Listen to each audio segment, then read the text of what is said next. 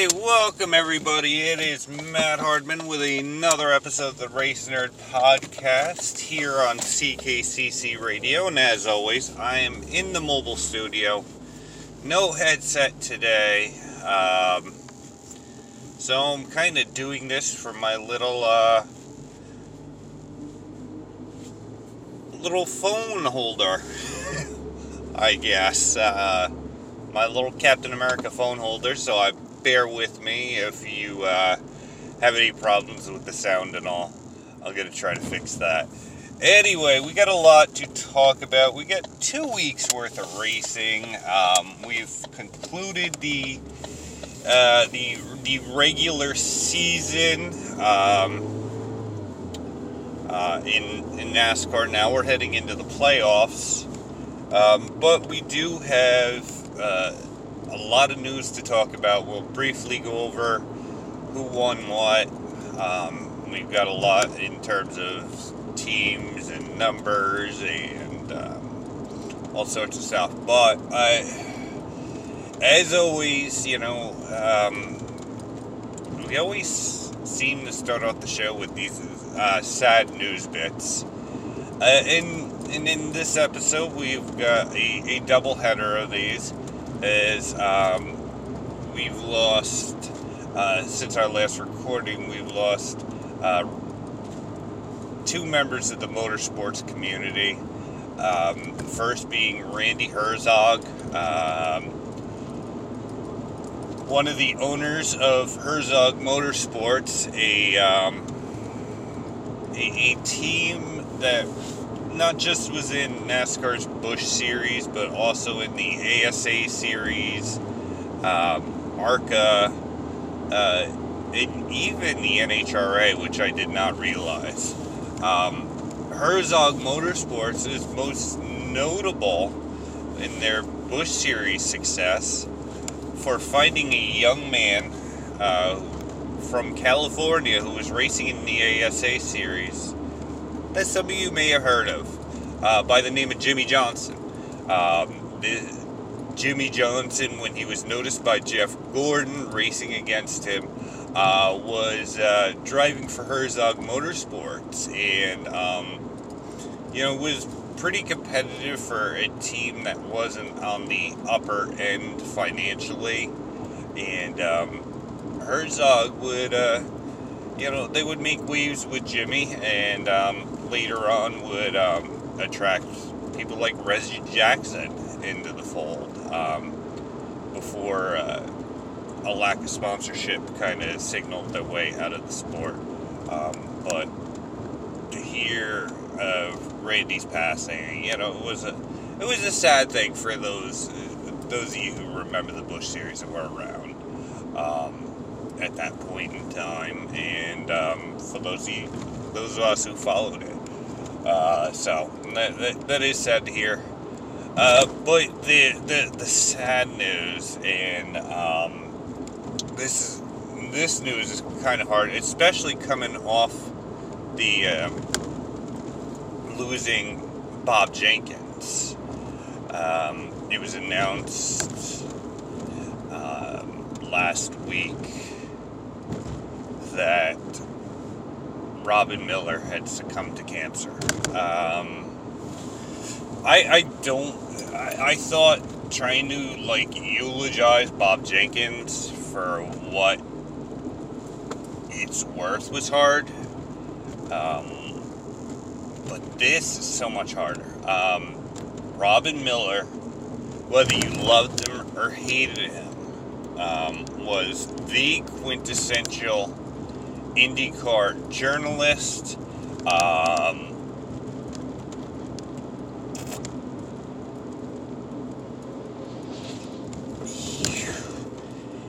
the way he, he painted a picture, this was a man who loved Indy as much as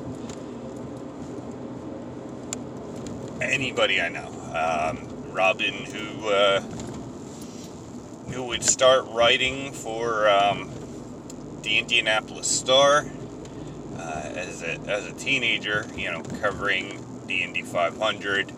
Um, would rise through the ranks of the paper, become one of the premier um, open wheel racing. Um,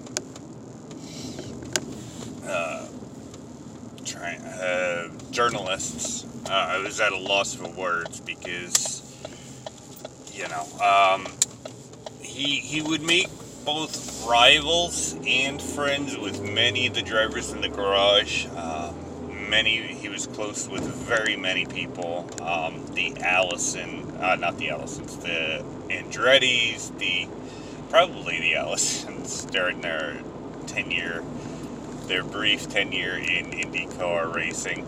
Um, the Andretti's, the Unsers, you know, everybody knew who Robin Miller is. He always got to a story.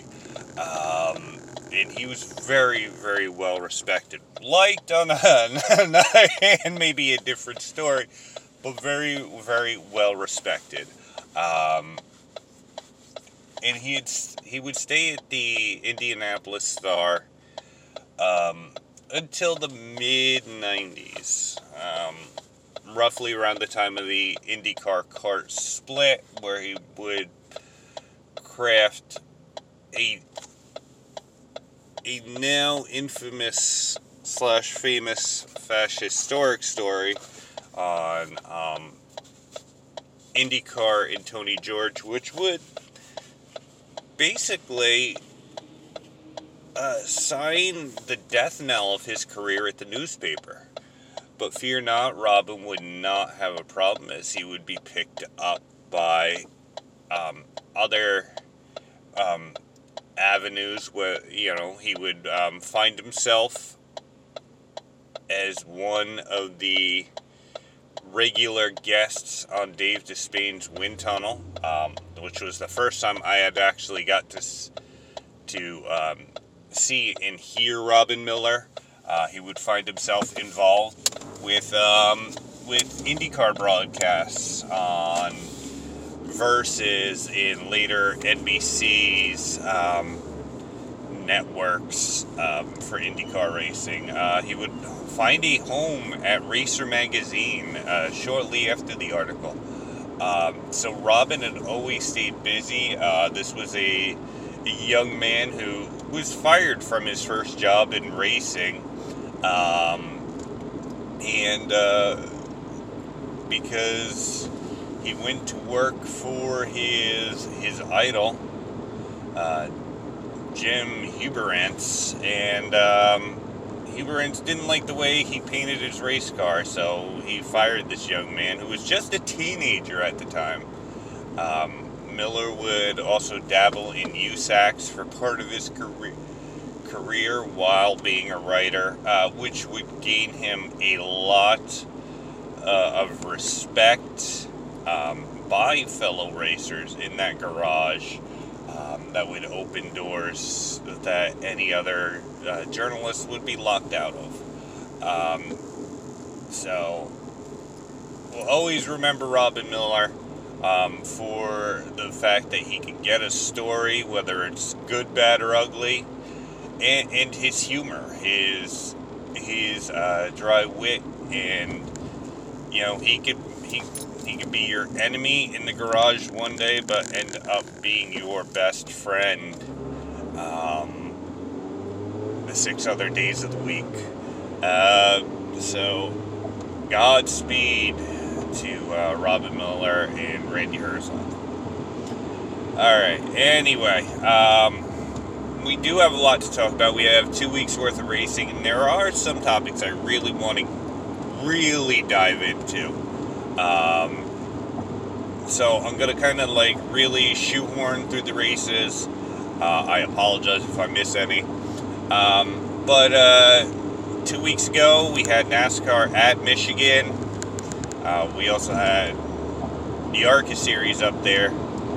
Then we um, had Daytona closing out um, NASCAR's uh, NASCAR's um, regular season for their Cup Series. Now, Michigan, we would see um, Sheldon Creed, who would run at gateway with the trucks, he would be the first driver to lock themselves in in the truck series, winning out there the lift kits for less.com 200. Um, so he he is the first driver an advance in the truck series round of six. Um, he will continue on to that round um, with the trucks racing this weekend at Darlington. Um, the Xfinity Series, I honestly don't remember who won in Michigan. I believe it was AJ Allmendinger. Um, I, I can't quote that, but I believe it was AJ Allmendinger as he was following up his Cup win um, from Indianapolis. Uh, anyway, and then we would actually have a very competitive, very good race at uh, Michigan for the Cup guys, which would see Ryan Blaney in a Michigan race full of a lot of passing, which is very surprising because um, for a long period of time, um, Michigan races were, were, were kind of dull and boring, but this one had a lot of passing. But Ryan Blaney would pick up the win there. We'll move on to um, Daytona, which would see the Wawa 250 uh, started on a Friday night and then finish on a Saturday afternoon, early Saturday afternoon, with Justin Haley picking up the win there. Then we would move on to Saturday night, which would culminate the regular season with so many drivers throwing Hail Marys um, but in the end, Ryan Blaney would go two for two after a last lap wreck. Um, take out um, majority of the field. Um, shouldn't say last lap wreck because we would have three crashes in 15 laps. Um, you know, but everybody was pretty good up until those last 15 laps. But I, I believe desperation and uh, stupidity snuck in there. Um, you know, Chase Elliott causing one big wreck with a bad block, um, a bad push from uh, Kurt Busch would uh, would cause a wreck on the final lap that would allow Blaney to capture the win. Um, but I, I do got to give, uh, well, which before I um, before I give that out, um, we would already know going into this race who 15 of the 16 drivers would be that would race. And at the end, it came down to a pair of teammates fighting for that final position with Tyler Reddick and Austin Dillon. Um, both of them would have troubles during the race. Uh, Dillon would um, would get called for a penalty uh, late in the race um, pit road penalty. And um, Tyler Reddick would be involved in one of those many wrecks um, within that 15 minutes. But at the end of the day, it was Tyler Reddick in a very beat up Cheddar Scratch Kitchen Chevrolet um, advancing to the round of 16 while Austin Dillon, who realistically had the shot to make the playoffs um, going into that last lap, uh, would uh, he would um, be left sitting on the apron, um, his car in a heap, sitting on the banking, not able to move. Uh, it, it, it I'm not an Austin Dillon fan, but it, it's a sad. It, sucks that that happens. Um, it's good that one of the Richard Childress cars made it. Uh, there could have been anybody who would have had the possibility of stealing that final spot. At one point, it looked like it could have been Matt DiBenedetto. Another point, it looked like it could have been Daniel Suarez. And in another point, you know, it looked like it could have been Corey LaJoie. So Corey LaJoie is definitely getting an attaboy for that race. He was up there up front, um, played played the game real well until he was involved in a wreck. But I got to give two shout outs right here um, to two drivers who recorded their first top tens of their career. Um, first being BJ McLeod, who um, BJ, along with uh, Matt Tift and uh, Joe Falk, founded Live Fast Racing uh, last year with um, cars and equipment purchased from uh, Go Fast Racing. Um, they put together this last minute deal. They've been running on a shoestring budget uh, with McLeod as the driver for most of the season. Um, and McLeod, who has not had a top 10 in his NASCAR career, not just Cup, but in his NASCAR career, um, while he was winning in the super modifieds before coming to NASCAR, he uh, he has not found that same success. But uh, this is very big. Uh, they would finish ninth in the running order at the end of the race, but be uh, finished 10th in the running order. My apologies. Finished 10th in the running order, um, but in the in the post race results would be would be rewarded as if I forgot how to talk. He would be rewarded and credited with a ninth place finish. And Josh Bilicki, the insurance king himself, uh, for those of you who don't know, Josh Bilicki was normally sponsored by Insurance King, um, which I, I, will say has become one of my favorite sponsors in NASCAR with a lot of the stuff they do and how very hands on they are and, and, very fun they are. Um, Josh Bilicki, who is not running his usual Insurance King colors um, for Rick Rick Ware Racing. I almost said Ric Flair Racing. Um, but anyway, Bilicki, who will be running Rick Ware's car um, with the Jacob Company sponsorship on it, um, he would uh, he would wheel that home to a 11th place finish on the pylon, but would be credited with 10th as uh, runner up in the race, Chris Buescher, would be stripped of his win. Um, and, uh, or stripped of his second place finish, I apologize, um, due to an illegal track bar mount, um, which moved everybody up in position. So Bubba Wallace, who, um, there's been a lot of animosity towards Bubba this year, as well, in the past few years but particularly this year, saying how he's underperforming and needs to lose his job uh, in a brand new team.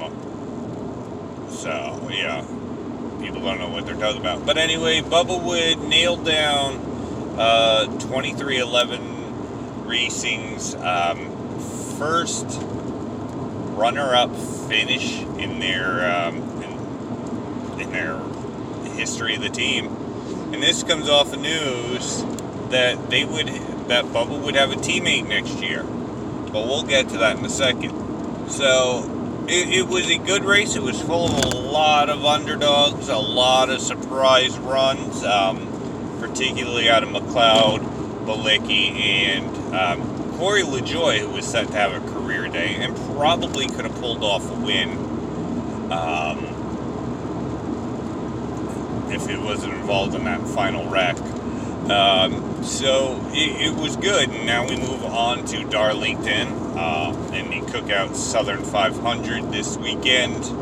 Um, mind you, this is not the throwback weekend. We did that earlier this year at Darlington. Um, but there will be some special stuff coming up uh, at the track. I know the Wood Brothers are doing chose to do their throwback at Darlington instead of throwback weekend they're going to do it at the uh, Southern 500. Um, so, um, we got we got we got a lot to talk about. Um, first and foremost, as I alluded to when talking about Bubba Wallace, um, Bubba will have a teammate next year. Um, the worst kept secret in the garage has been officially announced, and that is that Kurt Busch will be moving from Chip Ganassi Racing uh, to uh, the 23XI race team uh, as a teammate with Bubba Wallace, driving the number 45 car, uh, the number 45 Toyota with Monster as the sponsor.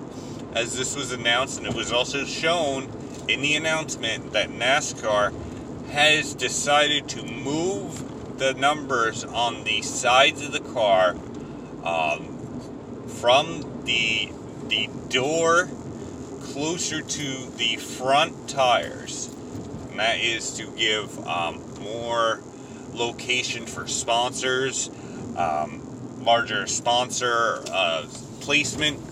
And uh, as a traditionalist, I'm not really feeling it. Um, granted, this is better than what they had at the All Star race. Um, this is taken away from the spots where we would normally have contingency sponsors in NASCAR.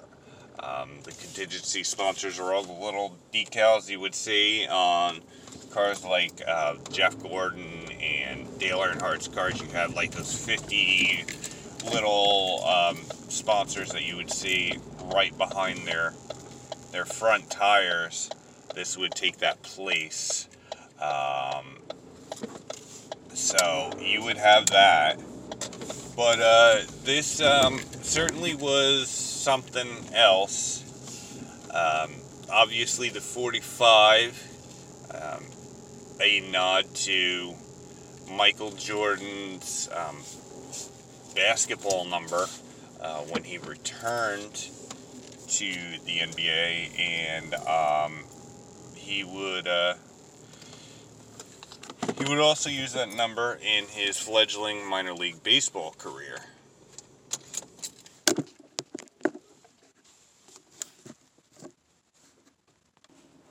obviously the um, the the number the number sort of fits. Um, it, I can kind of dig that. Um, but it was really cool as when they made the announcement that they had reached out before um, defining on the number. They reached out to the Petty family, and and I. This is what I think is cool. They reached out to the Petty family uh, to get their blessing to run the number 45. I know they didn't need to do that, but um, they did that as, as a sign of respect and everything because um, the number 45 was Adam Petty's number. Um, for those of you who don't know, Adam Petty uh, was the son of Kyle Petty and the grandson of Richard Petty. So while Richard would drive the 43 as his father before him drove the number 42. Richard would drive the 43. Uh, Kyle, when he would return to the family fold, would run the number 44.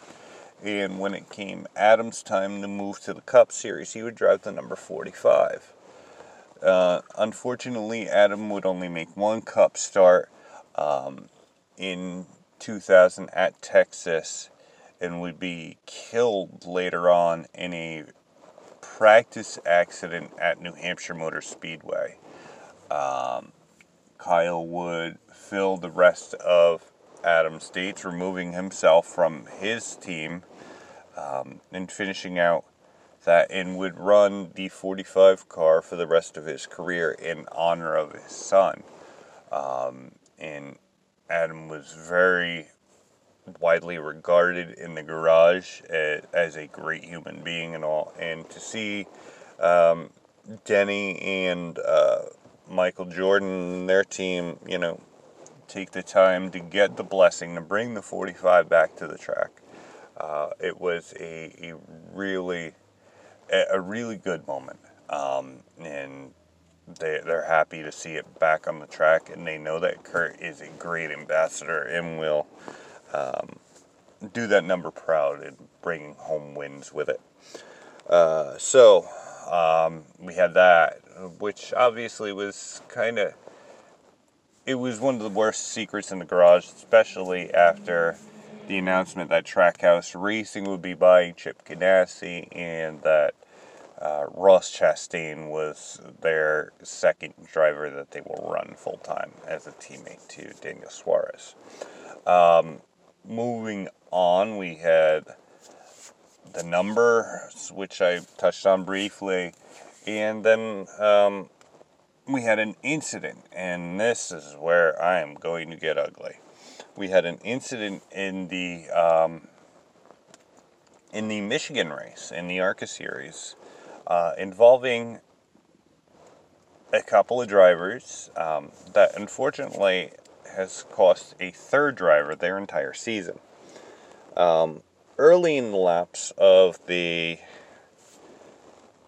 the Henry Ford uh, Health Health Systems um, 200. When this is the the ARCA race on the two two mile um,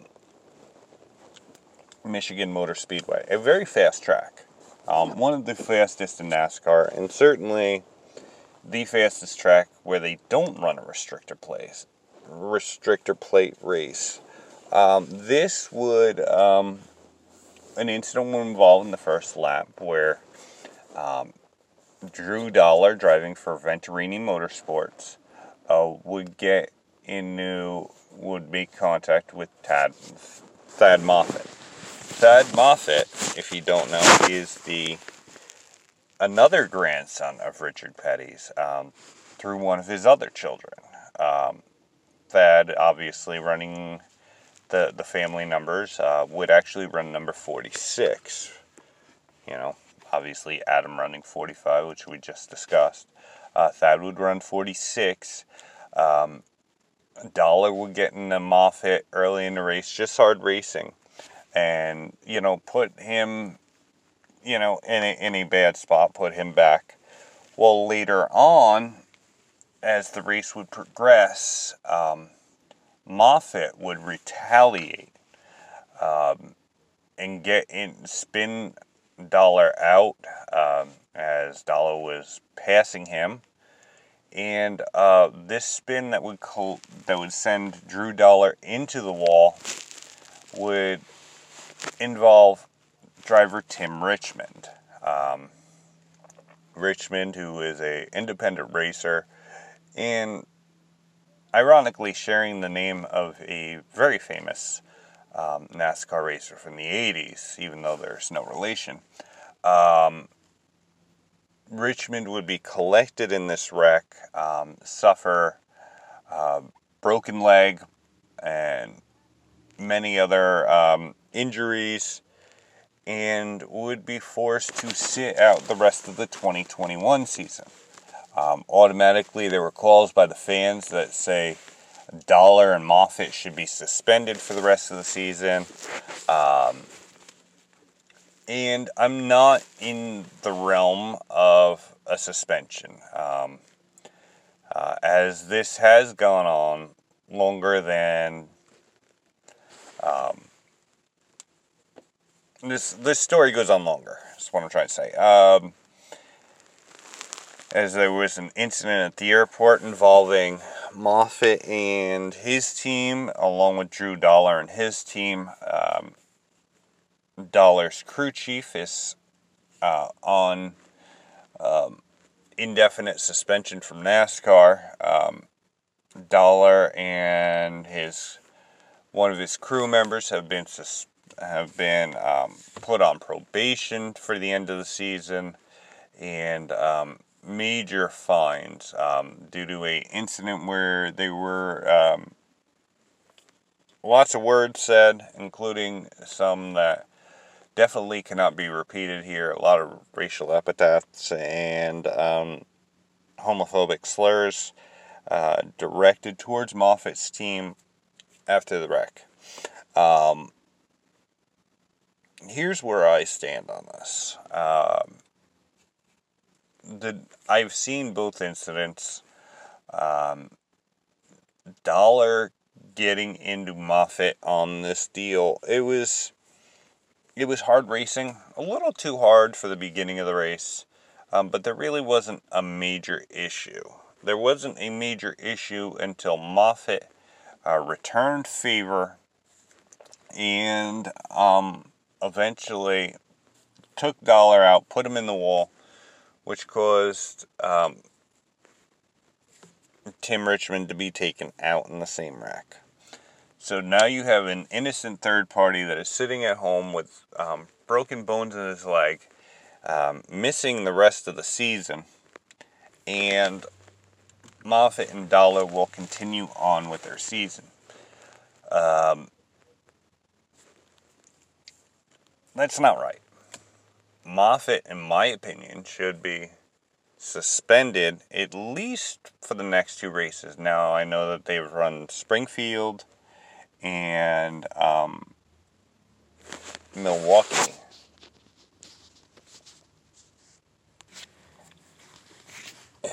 Sorry, I lost train of thought there. Anyway, um, Moffitt, I think, should be suspended at least for a couple of races because this there there's a time and place, and I know NASCAR and to an extent ARCA glorifies this type of thing. Um, this type of drivers being drivers, you know, the boys policing themselves, you know, that whole uh, boys will be boys thing, racers will be racers. But where does this stop? Um, we saw this whole debacle, you know, cost a championship in the ARCA series. As um, many years back, when Ricky Stenhouse and Scott Speed were running for the ARCA title, um, Speed would and Stenhouse would lose the ARCA title um, due to their beating and banging on each other. Um, you know, uh, I'll have to find the video for that, but that is something in itself. um, for those of you who are interested in what I'm talking about, uh, I will dig up the video and see how these two knuckleheads um, playing bumper cars with each other took themselves out of a championship and ultimately gave it to Justin Allgaier, uh, which really launched his career in NASCAR. Um, but you know, you you see these with when they show these drivers retaliating. They play it in commercials. Um, it's usually at places like Richmond or Bristol, or you know, small tracks. But doing this at a at a 200 mile an hour track is ridiculous, and the fact that uh, ARCA's sanctioning body hasn't done a damn thing um, other than penalize um, some couple couple of a uh, couple of crew members and a crew chief uh, for slurs at an airport is ridiculous. Um, Thad Moffitt should be realistically should be suspended for at least two or three races. His spotter and his crew chief. Um, because there is no excuse. There's no excuse. Um, Moffitt, in my eyes, you know, it, had he waited for for Springfield where they race on the dirt, or Milwaukee where it's a smaller track, I it's mind boggling. It is mind boggling why you have to do it there because you have the risk of um, taking out other cars. You have the risk of injury or even death in a payback thing. I, I don't understand this. I don't. I really do not. Somebody fucking please explain to me the logic of taking somebody out on 200 mile an hour track. But um, anyway, so we move on. Um, they will be racing next at Coin for the Allen Crowe 100, I believe it is, this weekend, which we'll see Ken Schrader return to an ARCA car. Um, Kenny, who has not raced an ARCA car in a while, uh, longtime ARCA um, owner who would pop in and drive on occasion and would win the ARCA championship just a few years back with uh, Maine's own Austin Theriault um, set to hop back behind the wheel. I believe he sold all his ARCA equipment, so I don't know who he's going to be driving for. Um, but this is a big thing. Um, it's one of the few dirt tracks that ARCA runs on. Uh, so this is going to be exciting. Um, obviously, we have Darlington, and we're heading into the final stretch for IndyCar, where we'll have Portland, Long Beach, and Laguna Seca coming up. So we'll have all that. So, in the meantime, uh, I am Matt Hardman, and I will see you at the track.